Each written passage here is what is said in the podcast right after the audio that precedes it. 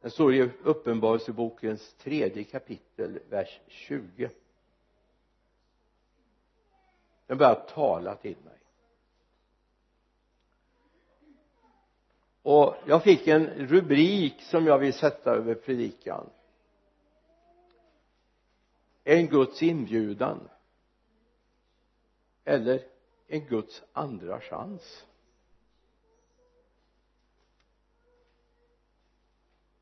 Vi ska läsa, vi börjar i vers 18 vi kommer att titta på hela det sändebrevet lite grann igenom. Vers 18 i uppenbarelseboken 3 jag råder dig att av mig köpa guld som är renat i eld så att du blir rik och vita kläder att skyla dig med så att din skamliga nakenhet inte syns salva att smörja dina ögon med så att du kan se. Alla som jag älskar tillrättavisar och tuktar jag. Var därför ivriga och omvänd dig.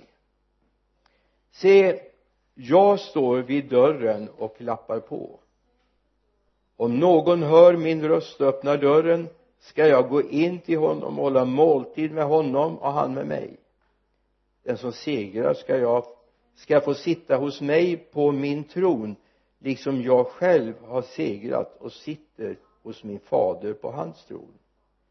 Den som har öron må höra vad anden säger till församlingarna.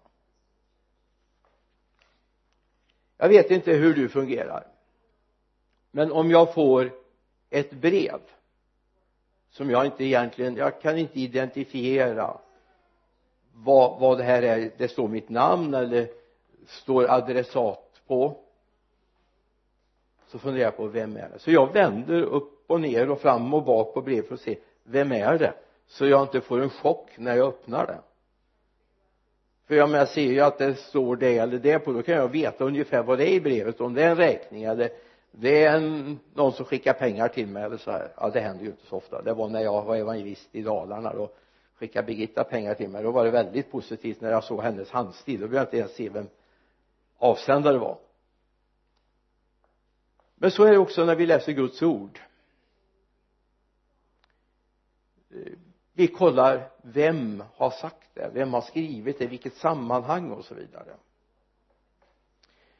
Nu ska jag på en gång säga att jag tror att både när Paulus skrev när Johannes skrev, när Petrus skrev, när Judas skrev när Jakob skrev eller Hebreerbrevet som vi inte vet vem som skrev. Eller om vi ser apostlagärningarna som Lukas skrev eller Lukas evangeliet som Lukas också skrev. Uppenbarelseboken. Visst den har namn efter Johannes. Men jag vill säga på en gång att inget av de här breven jag, jag tror att det har Guds ursprung allihop de har Guds ursprung. De skriver å Herrens vägnar. Ändå kan vi se när vi läser igenom evangelierna till exempel att Markus eller Matteus och Lukas har en annan publik än oss hedningar. Det finns en den judiska traditionen och svar på de frågorna med medan Markus och Johannes går mera rakt på för oss hedningar.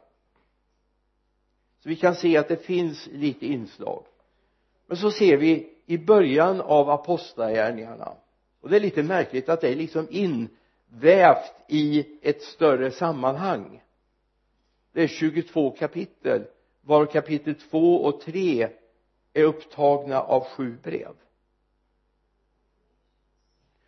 Och jag vill hävda att de sju breven skiljer sig åt i förhållande till den övriga skriften. Därför här blir Johannes bara en som tar emot diktamen. Jag formen här när jag erbjuder jag står vid dörren så är det inte Johannes som står vid dörren. Utan det är Jesus som står där. När jag erbjuder någonting i de här sändebreven eller jag förmanar så är det inte Johannes utan det är Jesus. Här är bara Johannes en klar sekreterare. Och så kan vi nog se på hela uppenbarelseboken det är ingenting som Johannes har suttit på sin kammare och klurat ut och försökt pussla ihop olika bilder och upplevelser. Han bara skriver rakt av det han ser det han hör. Och det är viktigt att vi har med oss den bilden. Här är det en sekreterare en som tar emot diktamen och skriver rakt av. Det andra vi kan säga Johannes. Han var en åldrad man här. Han var, hade varit lite väl rak med budskapet så han hamnade på en fångö Patmos som ligger väster om den östra delen av Turkiet om ni förstår. Där ligger den strax utanför Efesos och Smyrna. Ismir heter väl Smyrna numera. Han är där av ett enda skäl. Och vi kan läsa i uppenbarelseboken 1 9 till 16 så får vi lite grepp av var det här är inplacerat. Jag Johannes er broder som i Jesus delar lidandet och riket och uthålligheten med er.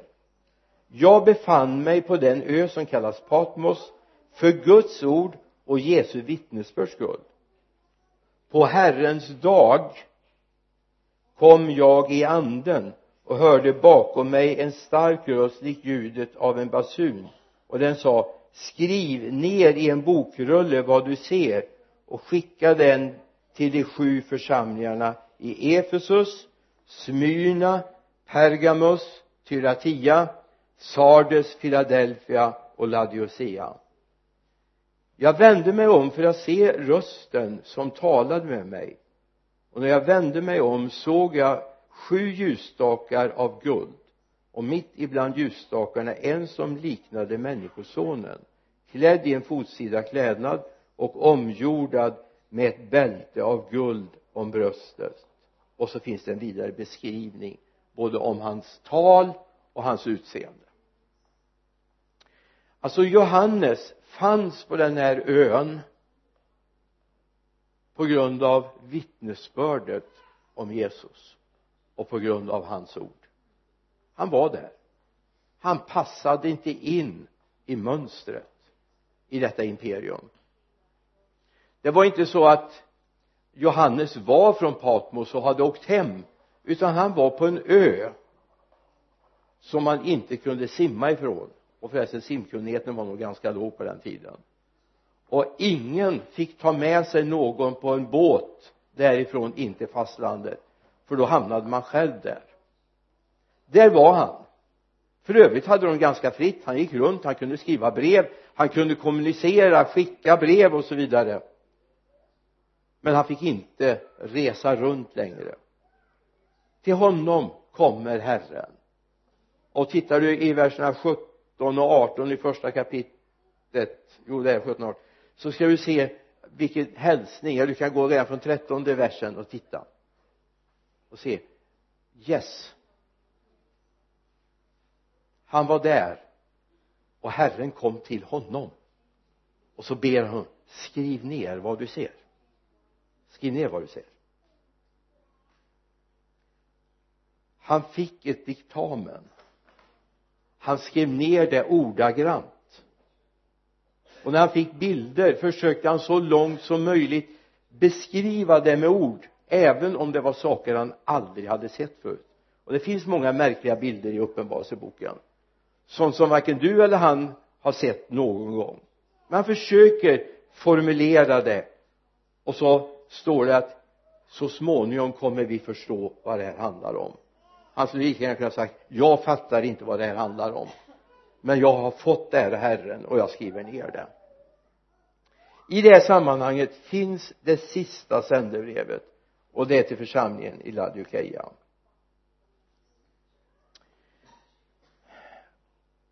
och jag alltså tjugonde versen artonde och tjugonde versarna är mycket märkliga versar i det här sammanhanget.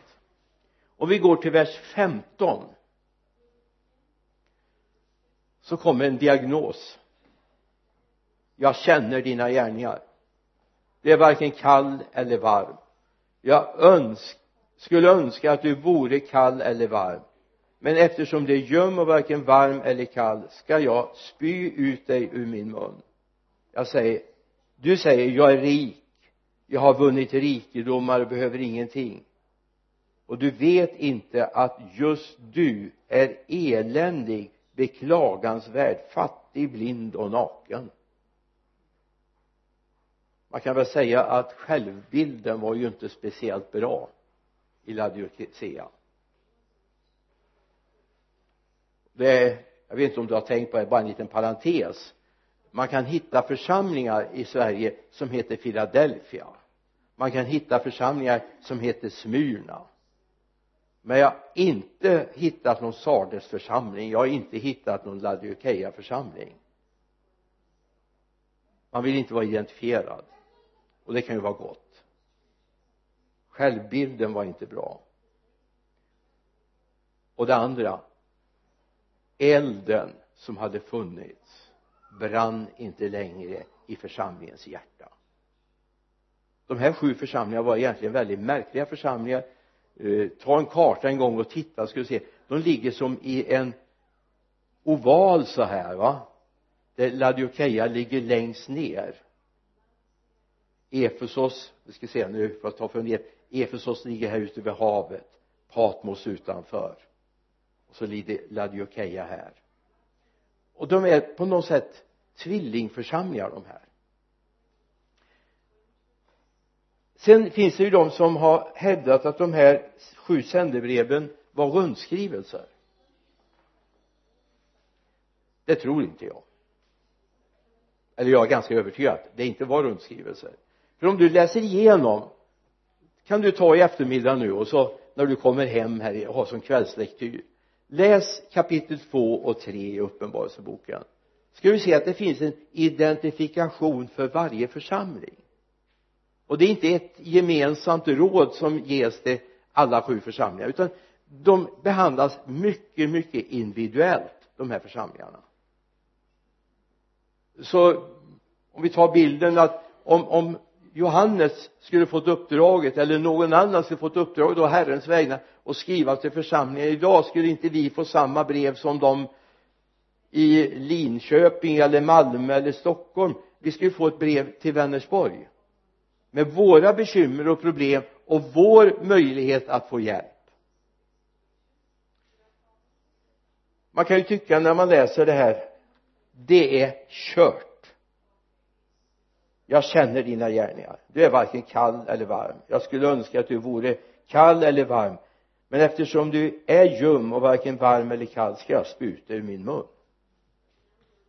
Vilken dom! När Gud säger något sånt här om sin församling.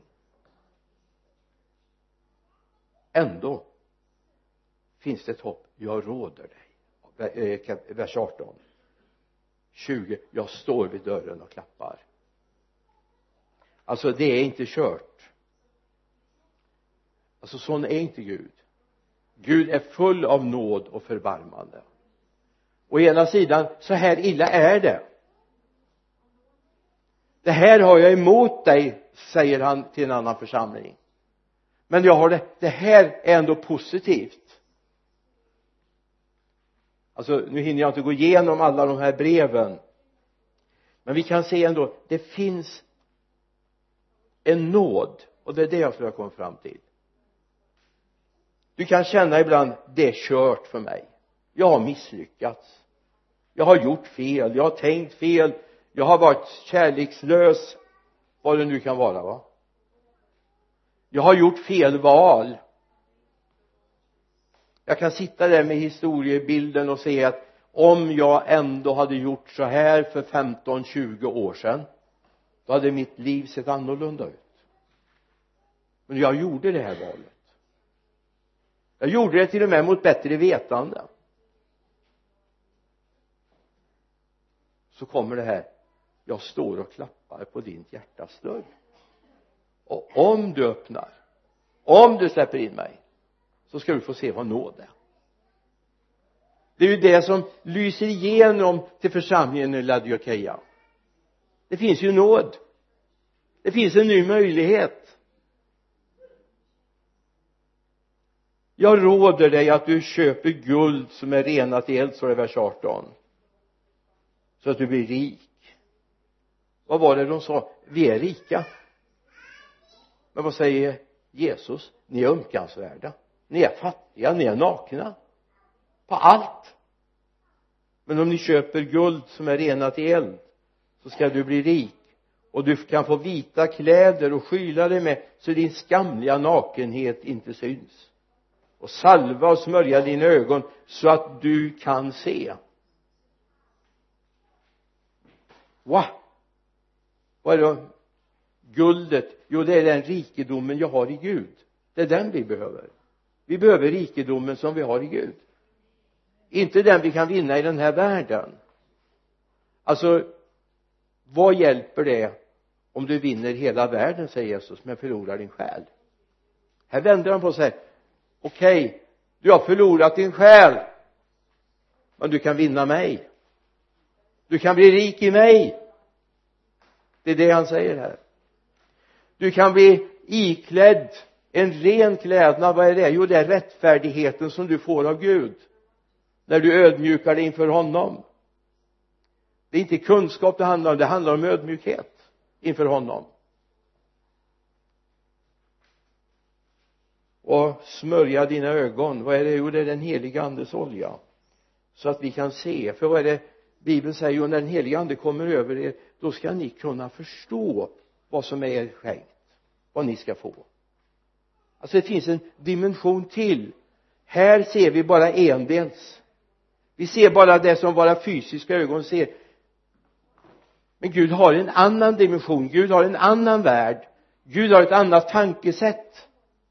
Och det är viktigt att våra tankar får bli uppfyllda av det och därför behöver vi den heliga andes olja så att vi kan se. Och sen kommer det i vers 20 och jag står vid dörren. Jag står vid dörren och klappar på.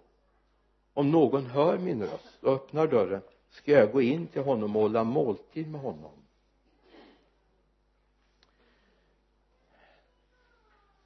Jesus bryter sig inte in.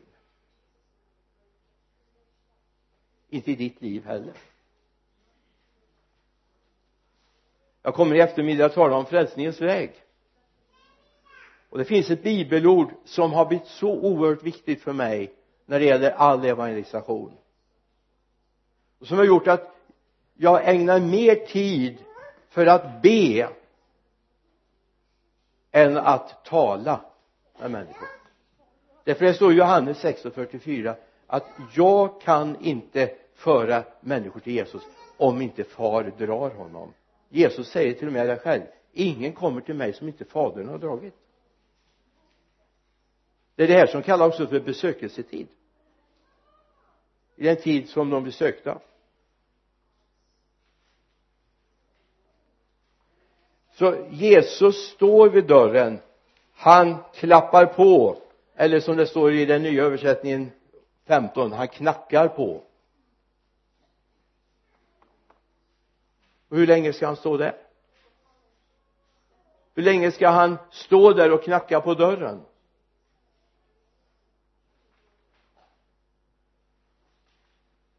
Hur länge ska han säga jag är här jag är här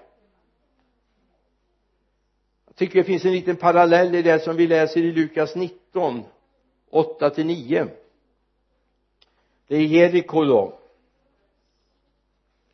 Det finns en tulltjänsteman som heter Sackeus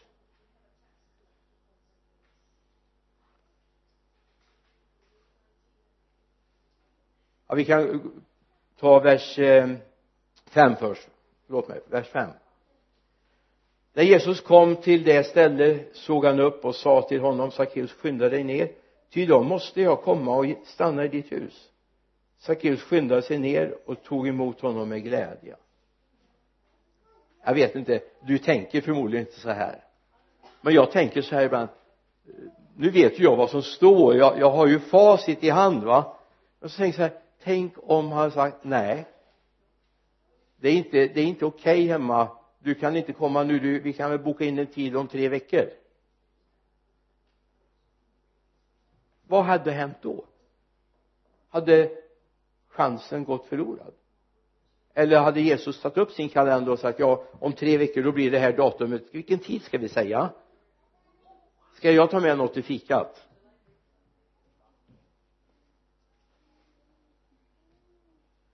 Nej det fanns en längtan hos Sackeus han skyndade sig ner ur trädet. Han tog med glädje emot Jesus står det. Sen finns det en liten märklig bild. Alltså det här har bibelöversättarna haft jättesvårt med men jag tycker de har träffat väldigt bra här. Det står skynda dig ner till jag måste komma och stanna i ditt hus. Men vi vet ju att Jesus gick vidare. Om vi kommer till vers 10 sen så ser vi ju att liksom där avslutar Jesus och säger vad, vad han håller på med för någonting att han har kommit för att uppsöka och frälsa det som var förlorat va? Vad är det som händer? Jo Jesus kom för att stanna. Alltså Jesus flyttade in där. Ja, får du in det här i din hjärna nu? Jesus flyttade in hos Sackeus ändå kunde han gå vidare. Var flyttade han in? Han flyttade in här. Han flyttade in i Sackeus fru förmodligen också och berörde också henne. Alltså när vi har mött Herren Jesus Kristus så går han inte spårlöst förbi. De som har öppnat en gång med glädje mot honom han lämnar dem aldrig mer. Även om han går vidare till nästa så är atmosfären och andan omkring Jesus den är kvar. När vi kommer till vers 8 i Lukas 19 då hade Jesus gjort det här märkliga stanna besöket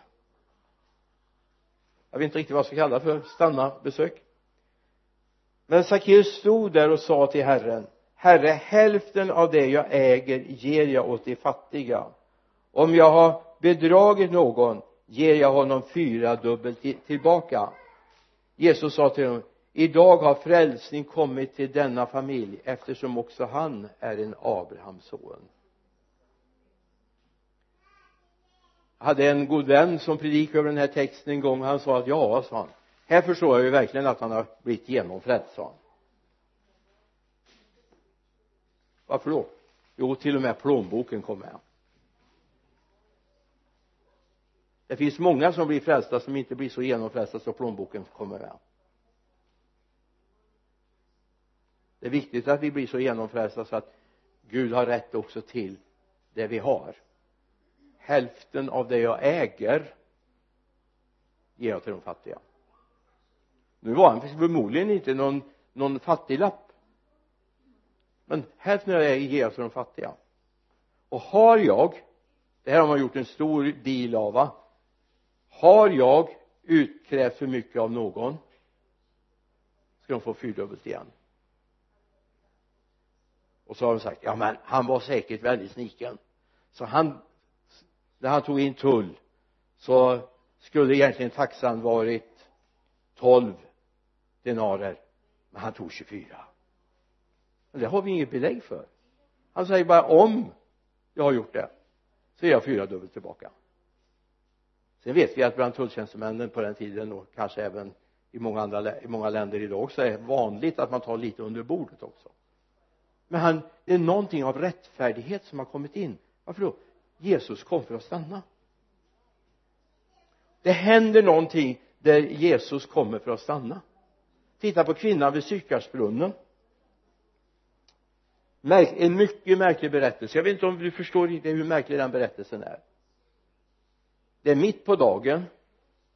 Jesus sitter där vid Jakobs brunn vid staden Sykar. Eller strax utanför staden Sykar. Så kommer en kvinna. Vi kan gå till Johannes 4, 7 till 10 om ni funderar på Johannes 4, 7 till 10 det kommer en kvinna.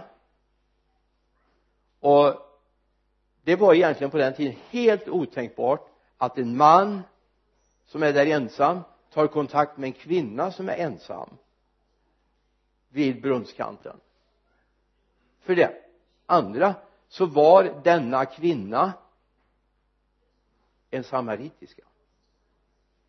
Och det var ju än hellre ännu mer komplicerat ändå tar Jesus upp samtalet med henne då kom en samaritisk kvinna för att hämta vatten. Jesus sa till henne ge mig att dricka. Hans lärjungar hade gått in i staden för att köpa mat. Den samaritiska kvinnan sa till honom hur kan du som är jude be mig en samaritisk kvinna om något att dricka? Judarna umgås inte med samariterna. Jesus sa henne om du kände till Guds gåva vem det är som säger till dig ge mig att dricka då skulle du ha bett honom och han skulle gett dig levande vatten. Om du kände Guds gåva och vem han är som ber dig så skulle vi kunna göra en lång story här men någonstans under det här samtalet så öppnas hennes hjärta upp. Hon inser han som sitter här han som sitter här på brunnskanten som erbjuder vatten trots att han inte har en skopa. Han är Messias. Det går upp för henne den vi har väntat på likt judarna i många, många, många år ända sedan profeternas dagar. Han som skulle komma. Den som var utlovad redan i första Mosebok. Det är han. Det är han vad är det som gör att han, hon vaknar till? Jo han kan berätta om hennes familjesituation. Han kan berätta en, om hennes liv och hennes situation. Om du kände Guds gåva vem det är som säger till dig ge mig att dricka då ska du ha bett skulle du bett honom och han ska ge dig levande vatten vi kliver några verser fram. Vi kommer till vers 28 i samma sammanhang. Nu hade ljuset gått upp för henne. Kvinnan lät sin kruka stå gick in i staden och sa till folket kom och se en man som har sagt mig allt vad jag har gjort. Han kanske är Messias. Jag ska säga att det här är så revolutionerande. Att komma och säga och som var en samaritiska komma och säga jag har nog mött Messias.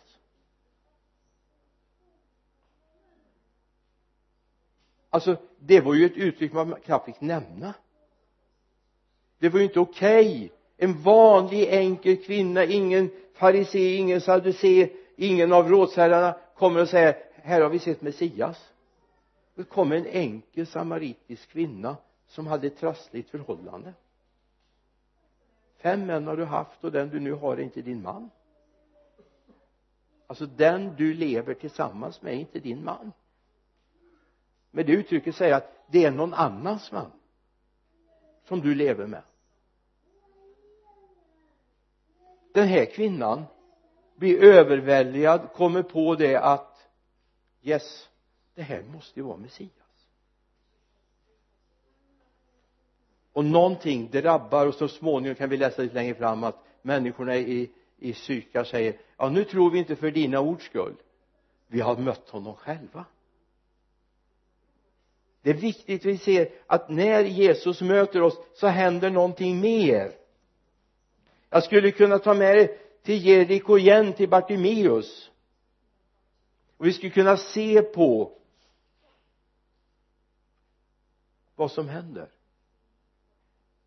men vi går tillbaka till uppenbarelsebokens tredje kapitel vers 20 om någon hör min röst och öppnar.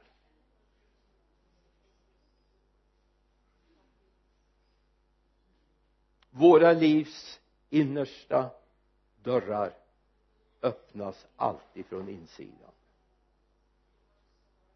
Det handlar om ditt beslut det handlar om din vilja. Finns ingen tvångsfrälsning.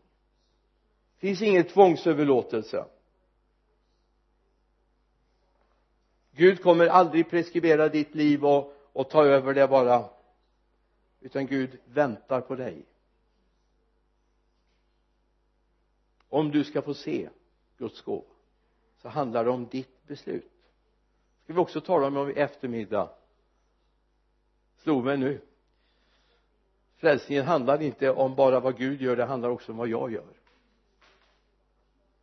Om någon hör min röst och öppnar dörren ska jag gå in till honom och hålla måltid med honom och han med mig? Och se hur klockan är. Alltså Gud bryter sig aldrig in hos någon människa utan han väntar på att bli inviterad alltså jag vet få som är så gentlemannamässiga som som Jesus. Därför kan människor vara i gudstjänst efter gudstjänst ha gudsmöte efter gudsmöte och bara liksom bli lite berörd på ytan. Tycker det, ja det var väldigt bra sånger och det var en hyfsad predikan och det var de bad väldigt bra och det, de var engagerade men det händer ingenting här. Låt mig få säga. Varje gång vi möts så står han där och klappar på någons dörr. Och jag har en bön att den här kvällen när du ska lägga dig till vila om det är så att du har någonting som han skulle vilja komma in och förändra i ditt liv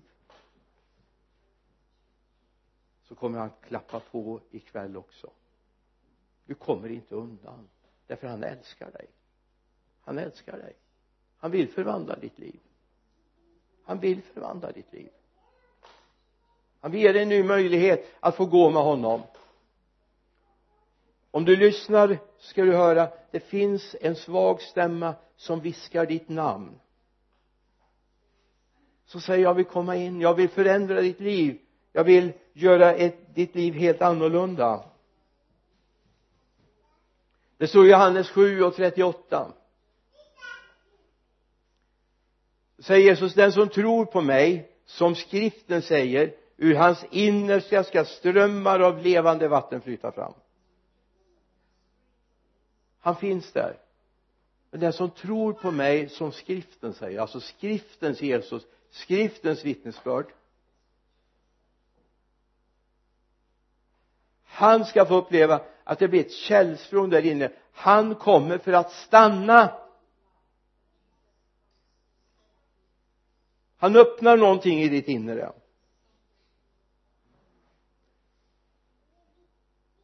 När Jesus står där och klappar på så bjuder han in till en måltid står det. Jag ska gå in till honom och hålla måltid med honom och han med mig.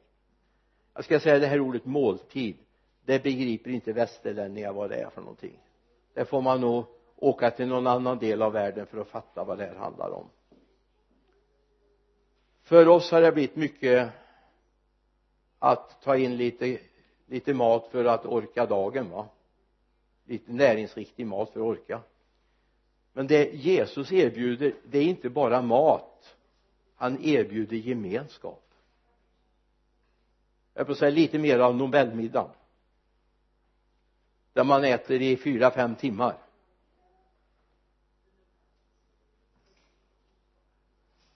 Där man samtalar man har laddat upp man har fått reda på i förväg vem som ska vara bordsdam eller bordskavaljer vilka som sitter mitt emot.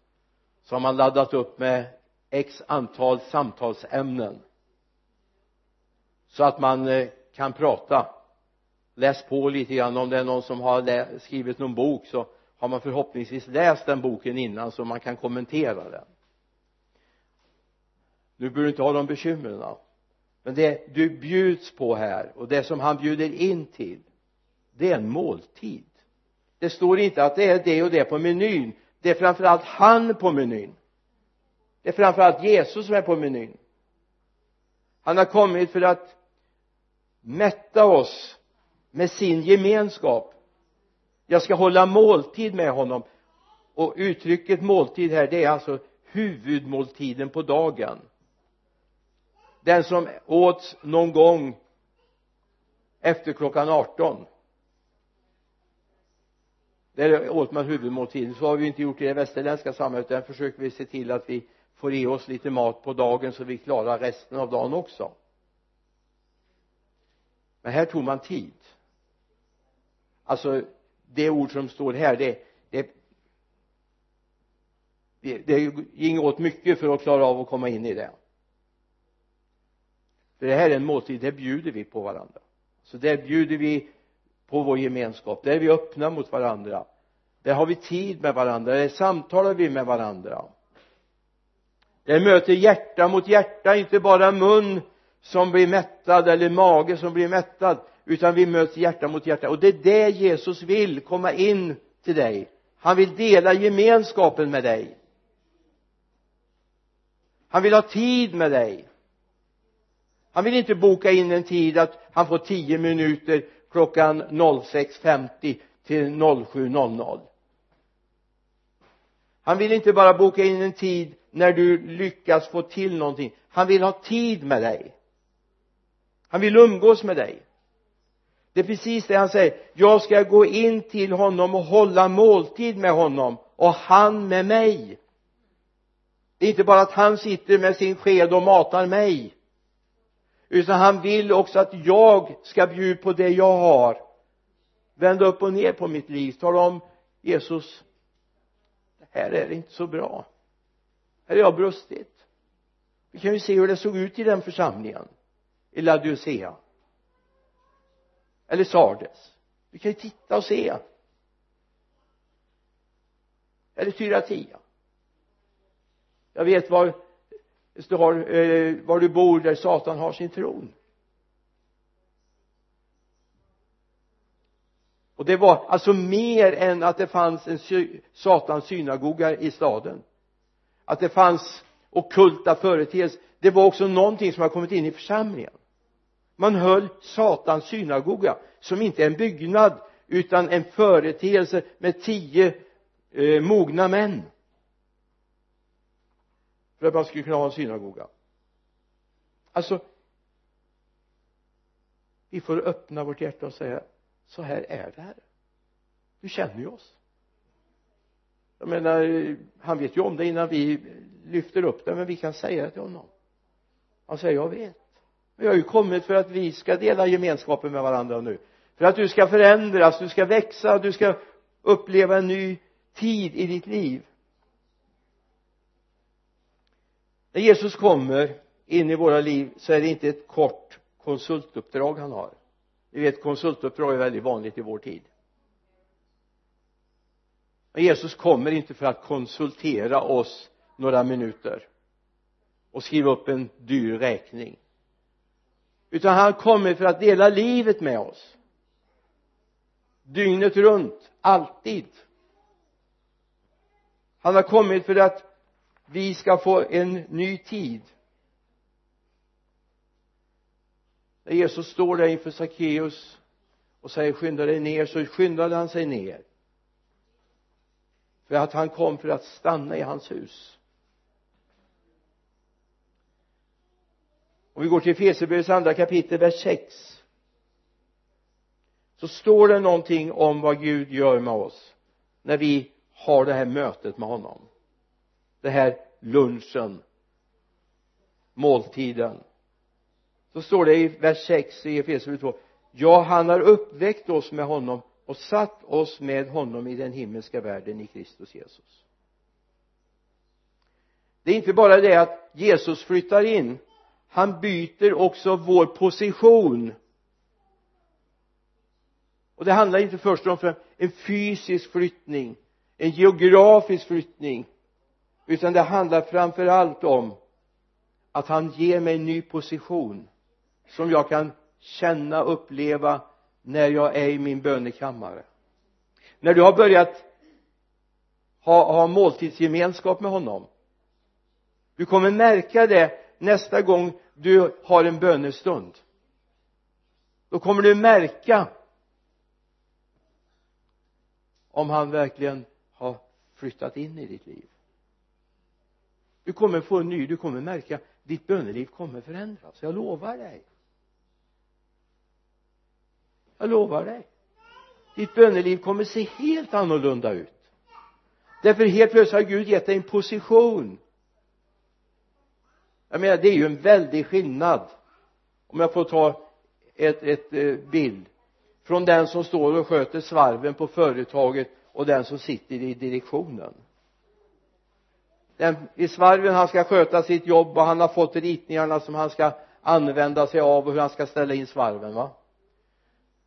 Men uppe i direktionsrummet där har de lite mera översikt på hela produktionen de känner både till det som ska göras nu och det som ligger i pipeline ett, två, tre år förhoppningsvis fram i tiden. Och de har en helt annan position. Alltså Gud flyttar upp dig ifrån svarven till direktionsrummet. Du ingår i direktionen för Västra Götaland. Du ingår i direktionen för Vänersborg. Du ingår i den andliga direktionen för han har satt dig med honom i den himmelska världen. Han har bytt position för dig. Du kommer märka det. När han har flyttat in när du har måltidsgemenskap med honom då kommer du märka det nästa gång du i all enkelhet knäpper ihop dina händer och ber. Jag säger inte att orden kommer flyta mer men du kommer känna det händer någonting. Därför att jag gör det här i hans namn. Det är han som har satt mig här. I honom sitter jag här. Inte i mig själv, inte i egen kraft. Där vill Gud ha dig. Gud vill ha dig där. Och det är tid för oss att resa oss upp och se. Han står där och klappar vid dörren han erbjuder dig måltidsgemenskap. Han erbjuder dig ett nytt liv i honom. Gud välsigne oss. Vi ber. Tack herre för att du ser att det finns någon, några som ska öppna sitt hjärta för dig. Lämna självupptagenheten. Gå in i en ödmjukhet tillsammans med dig få se att du herre vill stiga in hålla en måltid. Inte bara för några ögonblick inte bara på konsultbasis utan för alltid. Så som du flyttade in hos Sackeus och hans familj för att stanna så vill du komma och stanna i våra liv. Herre jag ber att vi som är samlade här herre ska få känna att du lyfter oss på ett annat plan när vi ber när vi umgås med dig där vi känner att vi får röra vid himlen på ett alldeles speciellt sätt. Jag ber om det i Jesu namn. Amen. Amen.